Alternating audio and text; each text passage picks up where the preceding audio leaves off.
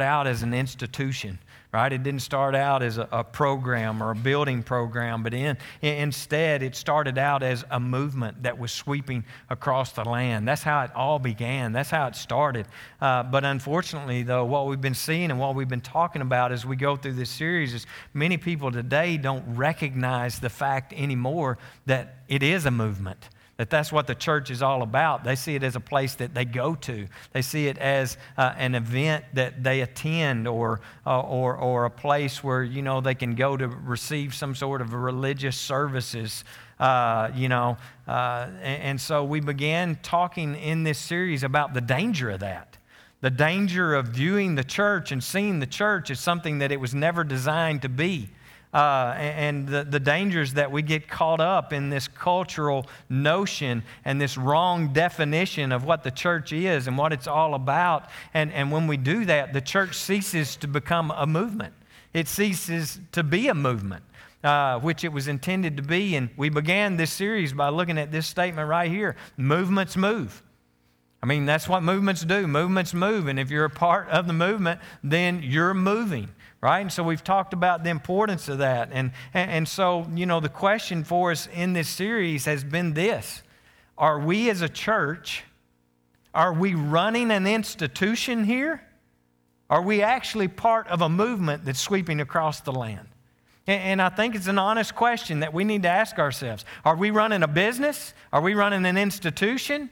Are we running, a, you know, a service agency or are we part of a, a, movement? For you, is the church simply a place that you attend or an event that you go to or uh, something that you're associated with so people might perceive you in a different way? You know, is that what the church is to you, or is the church to you a movement that you are personally a part of, that you are moving along with? Uh, that's, and so, what we've been doing in this series is we've been looking at how it all began the first century church, the first century Christians that began uh, this great movement to begin with. And, and, we saw that the reason it all began is because you had this group of people, this group of witnesses that had been around Jesus. They had seen everything and heard everything and learned everything that Jesus had taught. They had seen what he went through on the cross. They had seen the death that he experienced. They, they knew what it was all about, you know, and then uh, they saw him resurrected, and there was over 500 people that experienced and saw him alive after he had been killed. And so they had all been witness to this and experienced this. And then Jesus, he, you know, he calls the apostles together, and right before he goes back to heaven to sit at the right hand uh, of his Father, he basically gives them this task to do. He says, Here's your assignment. I'm about to go. Here's what you're to do once I'm gone. And that's to be my witnesses into all the world. Right? And so we, we see here that this group of people were so captured and captivated by Jesus and what they had experienced and what they had seen and what they knew and, and, this message. They were so captivated by this message of salvation through Jesus Christ that they, they would do whatever it took to get this message to everybody else, right? They were willing to walk away from whatever they needed to walk away from. They were willing to give up whatever they needed to give up. They were willing to give their own lives for it. They were willing to be persecuted and tried and, and beaten and, and killed for this message. They were captured by the message because the message is that important. The message is so powerful. And they knew that it was the only hope of the world, and that was the message of Jesus Christ. And so they were captivated by the message. And then we also see that they yielded to the Holy Spirit. They allowed the Holy Spirit to fill them. They allowed the Holy Spirit to do a work in them. And they received this great power through the Holy Spirit to do what they had been tasked to do. And we see here in the book of Acts exactly what it looks like when people are captured by the message, when they're captivated by the message, and when they yield to the Holy Spirit and allow the Holy Spirit to work in their lives. Christianity was a revolutionary movement with a message that swept the world without armies, right? Without money or even qualified people in positions uh, of influence. It started with it started with who? We see that it started with just some ordinary people, some carpenters, some fishermen, you know, some folks that are just like me and you, just ordinary people. Is how it all began uh, that we're radically committed to the message and this good news of Jesus Christ and what he means to this world. And so we're going to continue seeing that today as we continue to, as we approach, you know, Acts chapter 8 today. And what I want to do is just walk us through this passage and, and just be available to the Holy Spirit and what the Holy Spirit wants to speak into our lives, into our families, into our church, uh, into this movement. And, so let's dive right in and begin unpacking this, starting here in, in, in chapter 8, verse 1. And it starts out kind of odd. Uh, the very first statement says this And Saul approved of their killing of him. Now, I've got to back up here because I know not all of you were here last week. And, and so we need to back up for just a bit and, and, and you know, kind of refresh where we're at. Uh, in, in, chapter 6 and chapter 7, we're introduced to this fellow by the name of Stephen. Just an ordinary guy, right? They, they had a situation in the church to where they needed, you know, some volunteers. They needed some helpers. They needed some people basically to distribute food to widows. And, and so Stephen was one of the people that was appointed over that. Doesn't seem like, you know, this great position of power or anything like that in the church, but it was a necessary uh, position that had to be filled in the church. And so we're introduced to Stephen. We see the story, uh, and, you know, he. Uh, uh, because of his commitment to the church, his commitment to the movement, and share the good news of Jesus Christ. He, he faced some persecution. You know, he was bold in his faith, and we see that because of that, he was stoned to death. I mean, Stephen did all the right things, and it ended badly, right? And, and so he was stoned to death. And as they were stoning him, we saw, we, we saw an interesting statement that was made at the end of chapter 7 in verse 58. Uh, it was kind of out of the blue. While the stoning was taking place, uh, Luke, who wrote this, he, he made a point to, to, to mention this. He says, Meanwhile, the witnesses laid their coats at the feet of a young man named Saul. Okay, and, and, and so, you know, we talked a little bit about the power of that moment. When Saul was there witnessing this, and Luke made a point to point out to us that while this stoning was taking place and, and, and you know, this horrific event was taking place, there was a person there by the name of Saul. And it was in this moment that Stephen was being stoned to death that Saul would hear these cries from Stephen while he's going through this great abuse and being stoned and being killed. Saul sitting here listening to Stephen say, Father, forgive them. Forgive these people who are hurting me, who are throwing the rocks, who are about to kill me. And Saul's looking on and he's seeing this man of great faith asking God to forgive these people who were brutally murdering him at the time. And, and we talked about the fact that Saul, no doubt, saw the glory of God in the battered face of Stephen as the blood would drip off him. Saul saw the glory of God. He witnessed the power of faith in Jesus Christ right there in that moment. But we see here that Saul approved of what was taking place. And so let's go on. Verse 1 goes on to say this. And on that day, a great persecution broke out against the church there in Jerusalem. And all except the apostles were scattered throughout Judea and Samaria. Godly men buried Stephen and they mourned deeply for him. But Saul be- began to destroy the church. Going from house to house, he dragged off both men and women and put them in prison. So, what we're seeing here is this Stephen's execution had really gotten to Saul. We know that there's no way, well, we know the rest of the story, right? We know eventually Saul becomes Paul, the greatest evangelist to ever walk on the face of the earth. But right here in this moment, we know that it all began. Luke makes a point to tell us it all began right here at the stoning of Stephen. Saul was there, he witnessed all of this. And so, you know, what we see here is this Stephen's execution had gotten to Saul. And so, what does Saul do? Well, Saul felt conviction on his heart. He saw what great faith in Jesus was all about. And he immediately ran to the church and went to the altar and was saved, right? He called the pastor and said, Hey, let's have lunch today. I want to talk to you about becoming a Christian, a follower of Jesus on this movement. Is that what happened? No, far from it, wasn't. He, he doesn't immediately pack up and join the movement, does he? he, he what, how does he respond? Well, he, he responds with outrage. He responds with even more violence. And some of you have experienced this that have been on this journey a while and been on this movement a while. You know, sometimes this is how people respond to conviction. God begins to work on their heart, begin to convict them a little bit, and what they do? No, they don't run to the altar. They get mad.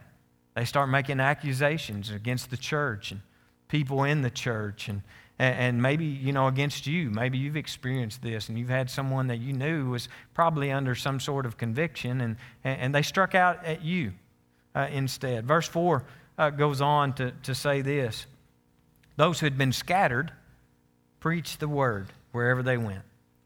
Philip, and now here's another guy, ordinary guy, all right? Uh, not an apostle, but another layman in the church. Just another person that's part of the church, part of the movement, that's committed to the message, surrendered to the Holy Spirit. Right? Philip's just an ordinary guy, and he went down to a city in Samaria and he proclaimed the Messiah there. When the crowds heard Philip and they saw the signs that he performed, they all paid close attention to what he said. For with shrieks, impure spirits came out of many, and many who were paralyzed or lame were healed. So there was great joy in that city. And I believe right here in these eight verses, in these first eight verses here in, in chapter 8, we see again what the movement looks like and what the movement does. We see a great example of it here. We see a, a pattern for us and how, how to reach our community for, for Jesus, being his hands and his feet in this world and this community that we're living in. It, it's this word that we often use in the church, this big word that I, I don't know, maybe uh, a lot of people even know what it means or what it looks like, but it's what we call in the church evangelism, all right? Evangelism in, our community. And here's a, summary of what we see taking place here. And you may want to write this down this morning. And, and, I didn't come up with this, I promise. I read this from a, a, Bible scholar about this passage, and, and I felt like it was so spot on and so relevant to us today that I want to share it with you today. But, but here it is. This is what evangelism is based on this passage that we've just seen. It's a group of ordinary Christians that live intentionally in a community to bring joy to it through their words and their deeds. I think that is a beautiful description of what evangelism is. Right there. That's what this passage is all about. This is what the, the movement is all about. It's, it, it's just a group of ordinary people. All right? It's a group of ordinary followers of Jesus that are living intentionally in their community to bring joy to their community through their words and through their deeds. And so let's break this down a little bit. And I want to look at a few of the key words in this statement and, and the key words in this text that tie this all together. Again, Apostle Luke wrote this passage of Scripture, and we see him intentionally make the point here all right, uh, of saying that this movement was happening through the work of ordinary Christians. It was happening through the work of just ordinary people. He makes a point to tell us that the first time the gospel left Judea, the first time the gospel left Jerusalem, it wasn't the apostles that were doing it. All right, go back to verse 1 and look at what he says. He says, On that day, a great persecution broke out against the church in Jerusalem, and all except the apostles were scattered throughout Judea and Samaria. Why would he include that detail? Why, why would he make a point to tell us that all of them left except for the apostles? Well, if you're reading and you stop right there, you think, now he's, he's about to tell us something really awesome that the apostles did because they stayed there. Everybody else fled, everybody else left. And so now he's fixing to tell us, okay, he made a point to say, everybody except the apostles. So the apostles, you know, we're about to see another really awesome story about what the apostles are doing. But Luke doesn't tell us what he and the other apostles were doing when they stayed there. Right? And so the only reason that he would include that detail here in this passage is to put the focus on who? The ones who had left. See, that's why he's wanting us to know it, it, was the people that left. And oh, by the way, the apostles didn't leave, they stayed where they at, were at. And so, right now, I want you to pay attention to what happened with the people that left and what they did when, when they left. They carried the gospel outside of Jerusalem. They were the ones who took it to the rest of the world. right? They were the ones who, who, who were the missionaries. The first time the gospel was expanded outside the city of Jerusalem, don't miss this, it was carried in the mouths of just normal, ordinary people, not the apostles. All right? And, and, so this is how the Holy Spirit works so that the movement carries out this great commission that we've been getting, that, you know, been given to be His disciples, to be His witnesses in all the earth, especially right here uh, in our community. And, and we can't miss this. This is the theme of the movement. This is the theme of the entire book of Acts. All right? It's just ordinary people that are doing extraordinary things because of the Holy Spirit working in their life. Right? The movement grows, the church grows, not by the preaching of a, an anointed pastor. All right? The, the movement grows and the church grows not by the, the preaching of a few anointed apostles. The movement grows, the church grows when every believer is filled with the Holy Spirit and they testify to the gospel in the streets. That's how it grows, that's how it keeps moving. And for those of you who are part of that, for those of you who are a, a part uh, of the movement and you're a follower of Jesus, well, listen, He has put you in a place to do this. You're in a place and you're in a situation where you can do this very thing. Sometimes God takes us to these places and it's a divine call, and we don't recognize that. We don't recognize that it's a divine work of God that's put us exactly where we are to do exactly what He called us to do. You know, sometimes we feel called to, you know, put a house up for sale and maybe move somewhere. Maybe move to a particular city or a particular neighborhood. Maybe you felt at times a, a, time to make a, a, job change. I believe, I believe God always makes us a little uncomfortable and prepares us for things like that in our lives. And maybe you've made a, felt led to take a particular job or to go to a particular school. Uh, and, the reason that you felt that, the reason God has put you in these situations and led you into these places is so that He can use you in those places. All right? It's always all about Him, it's never all about you. It's always about Him. It's never about us. And sometimes He moves you uh, because of just normal life circumstances that take place. Something that, you know, was never planned, something we never imagined would ever happen. In this case here, it was literally because they were being persecuted. This wasn't a, a, a plan of evangelism that they had drawn out, the church board had put together right? No, they were fleeing for their lives. But what did they do while they were fleeing for their lives? Well, our job, our purpose is to tell people about Jesus.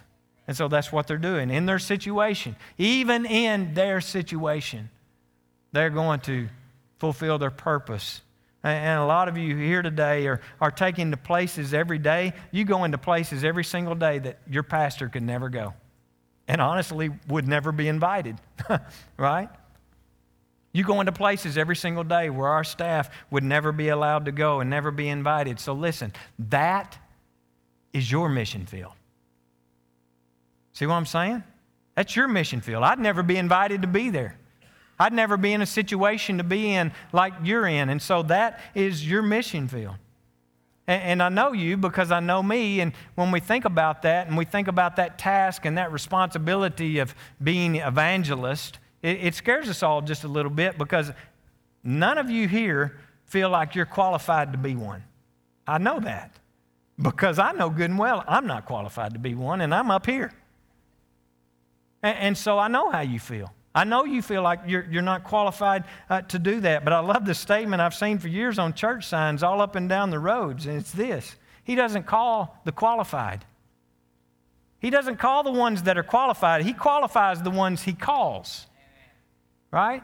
And, and we see that all throughout Scripture. We see that all throughout this movement. It's just ordinary people that God uses to do extraordinary things. People like you and, and people like me.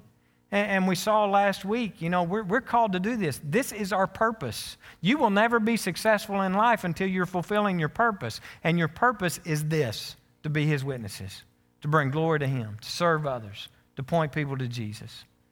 And, and, and you can do it. I, I've had people tell me, I can't do this, I can't do it. Well, I'm going to argue with you until I'm blue in the face. Oh, yes, you can. Oh, yes, you can. Why do I know that you can? Because He sent you a helper. You're absolutely right. You can't do it. You, you, can't, you, you can't do anything that amount to a hill of beans, but that's what the Holy Spirit's all about. Jesus knew when he told his apostles, go into all the world and be my witnesses, he knew they couldn't do it. That's why he sent him a helper. He sent you a helper because he knows you can't do it. But the Holy Spirit working in and through you, you can do anything, right? You can do things that you never dreamed or imagined through the power of the Holy Spirit. We, we saw it when this series began, when we started there in chapter 1. Jesus said, You will receive power. And then he goes on to say, And you will testify in Judea and Samaria. Now, where are we at here in chapter 8? Samaria, right? And the ones who went to Samaria were lay people just members of the movement, members of the church, followers of Jesus. Listen, God does amazing things when you yield to Him. When you yield to Him, Jesus promised that He would put the words in your mouth when you needed them. He promises you that, right? So you can do it. You can do it. He uses ordinary people and He uses them how? Well, we see here that He uses them through their words and deeds through their words and deeds. This passage here tells us that Philip's ministry was one of words and one of deeds. It says very specifically, they heard him speak and they saw the signs he did, right? Uh, verse 7 tells us that the lame were healed and the demons were cast out. That was a spiritual work and a physical one, right? And, and a true witness of Jesus always involves both, right? It'll involve physical and, and the spiritual aspect. So, what's the word? The words uh, that we speak. What is that? Well, that's the gospel. That's what we've been talking about this, this awesome message of Jesus. Right? It's the good news of Jesus Christ. That's what the gospel is. That's what the word is. It's, it's this incredible story of Jesus and what he can do in your life. That's the story we tell. That's our words. Right? and then deeds. And verse 6 actually, uh, here in our passage, calls the, the deeds of Philip uh, signs. And I think that's an important word if you think about it and what signs do. Because what do signs do? They point us towards something, right? They point us towards someone. And let me tell you something signs are incredibly important in this world that we live in today. And the reason I know that is because of the number of billboards that are on Highway 65. I, I mean, just try to drive a little ways down Highway 65 without seeing a sign. I mean, it's almost next to impossible. Signs are, are incredibly important, and, and, and, you know, they, they point us to something and, and they, or point us to, to somewhere. Listen, Philip's deeds, the thing that he was doing, through the power of the Holy Spirit, the deeds that he was doing there, these were signs that were doing what? They were pointing people toward Jesus. These signs were pointing people toward uh, the Messiah. And, and this is huge for us to understand. Our deeds, the things that we do as a part of this movement, as a part of the church, must be signs that are pointing people to Jesus. That's what really matters. You know, uh, not just so that they can see him, but so that they might come to know him and experience him. And, and, and, and you know, that can only happen through someone pointing them to Jesus in, in some way or another, right? And, and so Peter calls these signs and, and deeds over in 1 Peter. He says, you know, our works and our deeds and these signs, this is what adorns the gospel. I love that. It, it's our work, it's our deeds, it's the signs that adorn the message.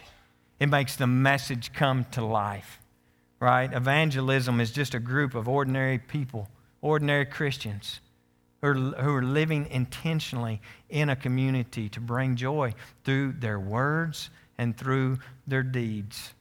And, and do you see, that, this is so cool. Do you see what happens here when ordinary people point people to Jesus through their words and deeds? Well, we see here that it brings joy to the community. That, that's huge. Verse 8 says, because of what Philip was doing through his words and his deeds, Verse 8 says, So there was great joy in that city. And I don't know about you, but that really convicts me as a pastor, and I believe it should convict all of us as a church, as the movement that's taking place in this community today. I, believe that we have to ask ourselves the question is there great joy in our city because of us? I mean, it's an honest question we've got to ask. Is there great joy in this city? Is there great joy in this community because of the movement? because of the church.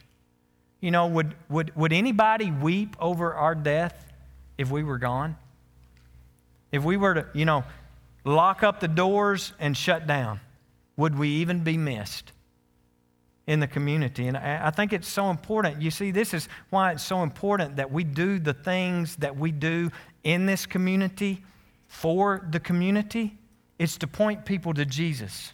You see, everything that Philip did was to point people to Jesus. It doesn't really matter if we point them to the Greenbrier Church of the Nazarene. It doesn't matter if our signs point them to the Life Song or Greater Purpose, Greater Purpose Fellowship or New Life. See, it doesn't matter if our signs point people to those things. What matters is that our signs and our works and the things that we do point people to Jesus. It's why we do what we do. And I think people often mistake that the reason we do the things we do is to entertain them or to make them happy, right? But no, everything that we do is to point people to Jesus. That's what it's all about. It's why we do food drives, all right? It's why we ask you to bring cereal for hungry kids and we do cereal drives and we partner with Channel 11 and all these other agencies in, in, bringing cereal in. It's why we ask you to prepare food for Bethlehem House, which is a women's shelter in Conway. See, it's so that people might see Jesus, so that we might point them to Jesus, not the Church of the Nazarene, but to Jesus. It's why we do an Easter egg hunt for all the kids in our community with 30,000 Easter eggs that we ask you to stuff with candy. It's why we do that, so the kids in our community can experience joy. And we might somehow, in some way, point them to Jesus. It's why we have a huge fall festival around Halloween every year. It's why we do that. You know, it's so that kids can have great joy in the city and maybe in that be pointed to and see the sign that points to Jesus. It's why we partner financially with Soaring Wings. And some of you may not be familiar with Soaring Wings, but it's a ministry to kids that don't have a home. It's a ministry to kids that don't have a supporting family, that needs a, a family, that needs to be raised in a Christian environment. That's why we partner with Soaring Wings financially each and every month. It's so that those kids, maybe like your kids, can experience some joy that they would never be able to experience otherwise. It's why we partner with them financially. It's why we have Renewal Ranch here a few weeks ago. And I'll be perfectly honest with you, I have learned in the many years that I've been here that I can't announce the Sunday before we have Renewal Ranch because our attendance dips so low. If I would have announced the Sunday before Renewal Ranch came that they were coming and that we wouldn't have any of our staff preaching that Sunday, a lot of people that were here would have taken the week off. And that's unfortunate because the reason we partner with Renewal Ranch and we invite them to come in and tell their story and lead us in worship and receive a love offering is so that some men that are suffering from addiction can be delivered through, from that addiction through the power of Jesus Christ and His Word. And so we partner with them. Why? So that some men and maybe some families can experience great joy and be pointed to Jesus. You know, in and through that. It's why we partner with Soul Food Cafe out of Conway. They feed the hungry in Conway. We partner with them financially. It's why we partner with Conway Ministry Center. And we've asked you, we've done drives at Walmart.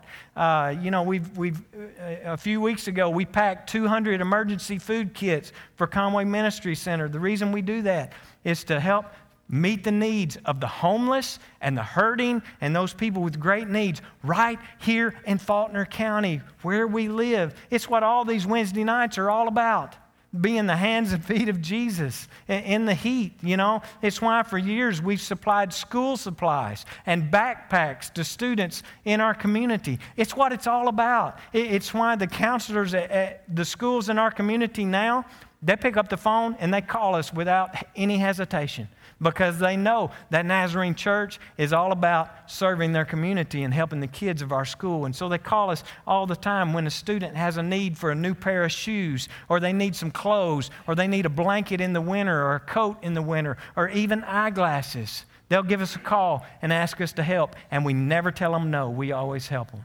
I remember a day, I've been around long enough, when it wasn't easy for us to get on a school campus, when pastors and youth pastors and churches weren't really even welcome. Thank God for the school board and the administration that we have today that begs us to come. They beg us to come and be a part of the difference that they're trying to make in the lives of kids in this community so that they might experience great joy.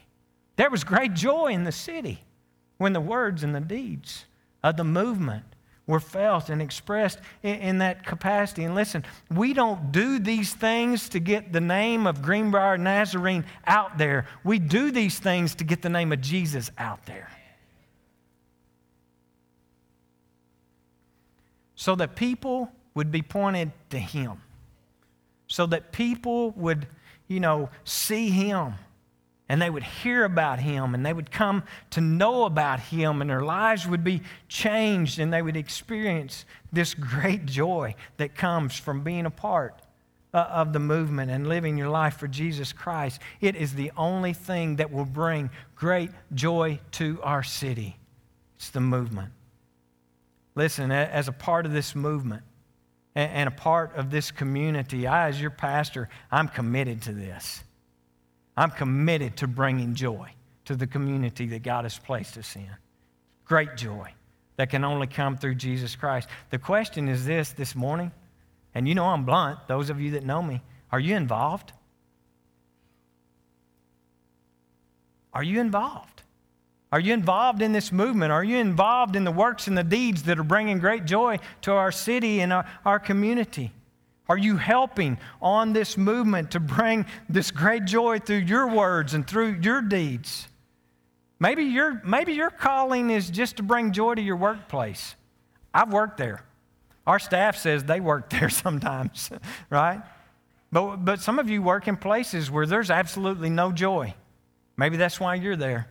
Maybe that's why God placed you where you are among all those difficult people. Maybe your calling is to bring joy to your workplace. Maybe it's to bring joy to your classroom. You know, maybe it's your calling to bring joy to the restaurant, the coffee shop. Maybe it's your calling to bring joy to a server that's just trying to make ends meet by waiting on tables. And instead of treating them like they're a piece of trash and talking down to them and not leaving them a tip. Maybe we've been called to bring some joy into their lives. You know, maybe it's your calling to bring joy to your neighborhood. You know, often we, we, will move, we'll pack up and sell and move to a different town or move to a different neighborhood because they have better schools or they have, you know, better grass or, you know, they, they don't park their broke down cars in the driveway, whatever it may be. Maybe the reason God actually moved you to where you're living right now is that you, so that you could bring some joy to your neighborhood. You know, I don't know. I, I, I, I, uh, I was talking to someone. I have to be real careful about how I say this. Uh, I had a. Uh, seasoned Christian. You get my drift? An older, seasoned Christian that I was talking to uh, about this last week. And, basically, and, and I can't remember the exact words that were said, said but uh, she said, you know, basically, my age and my situation prevents me from being able to do a lot of the things that you're asking us to do. You know, the Wednesday nights can't do the 100 degree heat and uh, you know all that kind of stuff i'm just too old my situation doesn't allow that. Uh, but she said i have to ask myself what is there that i can do? Wow. What is there that you can do? And she said so you know i, I, I kind of had, had to step back and, and think you know what is there that i can do at this season of my life and the situation that i'm in that can make a difference and, and what's cool about it is, is this lady that was sharing this with me doesn't know the huge impact that she has had on so many by simply being an encourager. writing cards, making phone calls, encouraging young people that are just, you know, beginning their journey and part of this movement, encouraging young married couples. Huge impact. You see, and, and, and, always giving God the glory and the credit for everything that He's done for them and their family and in the past and the faithful testimony that He's still with them. Walking with them through this later season of life. Don't miss this. We all have a role to fill on this movement. Every single one of us ha- has a role to fill on this movement, and it does not matter your age, it doesn't matter your education, and it doesn't matter your occupation. Our purpose is to glorify God. Our purpose is to do exactly what these ordinary people that we're seeing here in the book of Acts were doing. And don't miss this it all begins by being captured by our testimony by being captured by this message of what Jesus has done and what he is doing and, and what he's promised to do in the days ahead. When we're captured and captivated by that message and we're surrendered uh, to the Holy Spirit, allowing Him to work in our life, allowing us to do the things that we don't have the capability or the strength or the wisdom or anything else to be able to do. But it all begins by simply asking God. I, I believe a great place to start is just saying, praying, God, would you just show me? Would you show me the needs that I can meet? That only I can meet in only my situation, in only my place, in only my environment or my neighborhood. Would you show me the needs of those around me that I can meet? Because you may be the only one that can do that, that can meet those needs at a particular time. And, and, and, you know, we as a church want to help you do that. All right, we, we, we want to enable you. We want to empower you. We want to, you know, we're always encouraging you.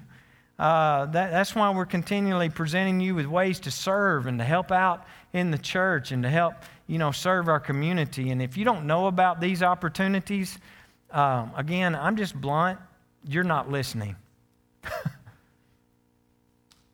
If you don't know what opportunities are out there for you to get involved in and, and to support, you're just not paying attention. Because being a part of the movement is also having this mindset that we're servants. We're to serve. Love God, love others.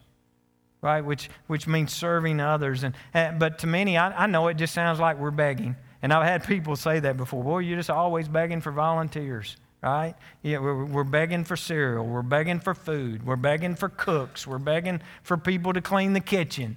Tomorrow at 9 o'clock, by the way.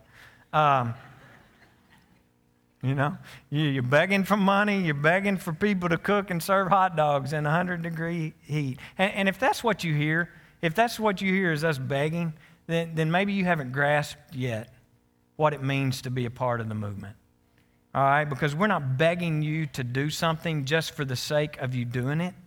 We're asking you to join us on this movement. We're asking for you to join us in bringing joy to our city and pointing people to Jesus. That's what it all is about.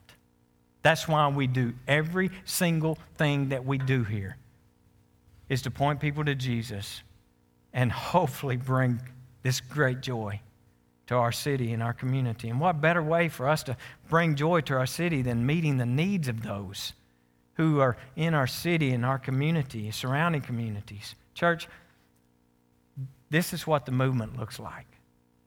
This is how the movement began. This is what it looks like. It's a group of ordinary Christians that are living intentionally in a community to bring joy to it through their words and through their deeds. This is the movement.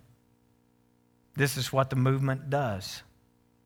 And my question to you again today is simply this Will you join us? Will you join us and help us to point people to Jesus and hopefully bring great joy to this city and our community? Let me, let me pray for you.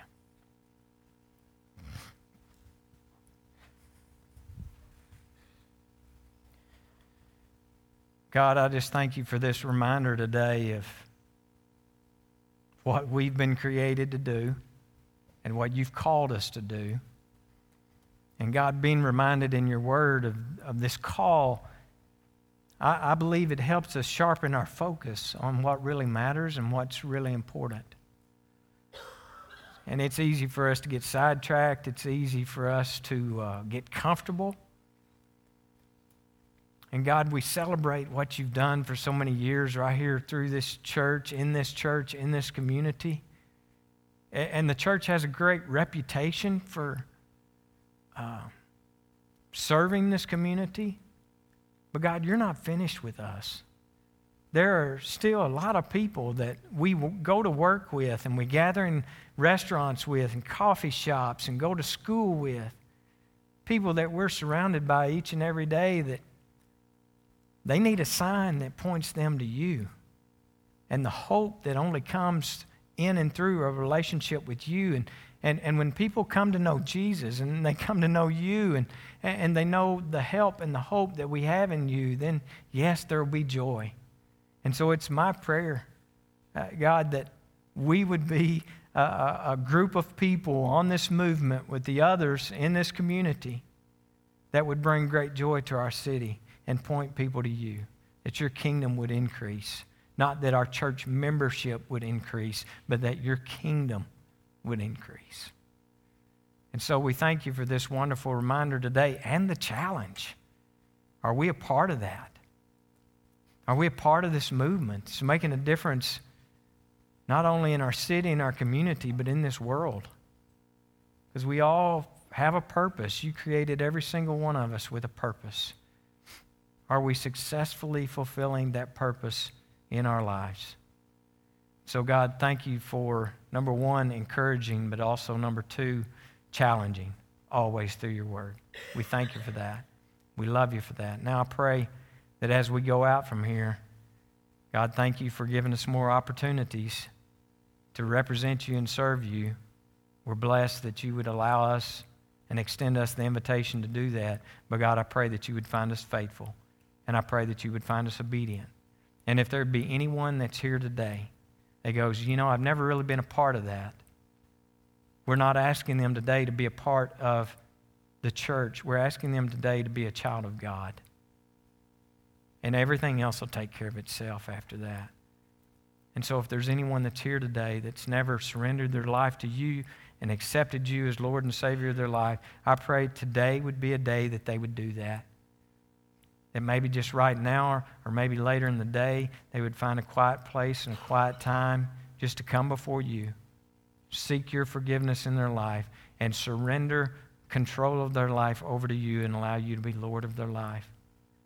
And God, and then they would have the courage to stand up and say, Today was the day that I made the decision to follow Jesus and become a part of the movement. God, I thank you for what you're doing. But most importantly, I want to thank you for what you're going to do in the days ahead through these people that are uh, beautiful, beautiful parts of the movement. God, we look forward to what you're going to do in and through us. It's in the powerful name of Jesus we pray. Amen. God bless you all. Love you guys.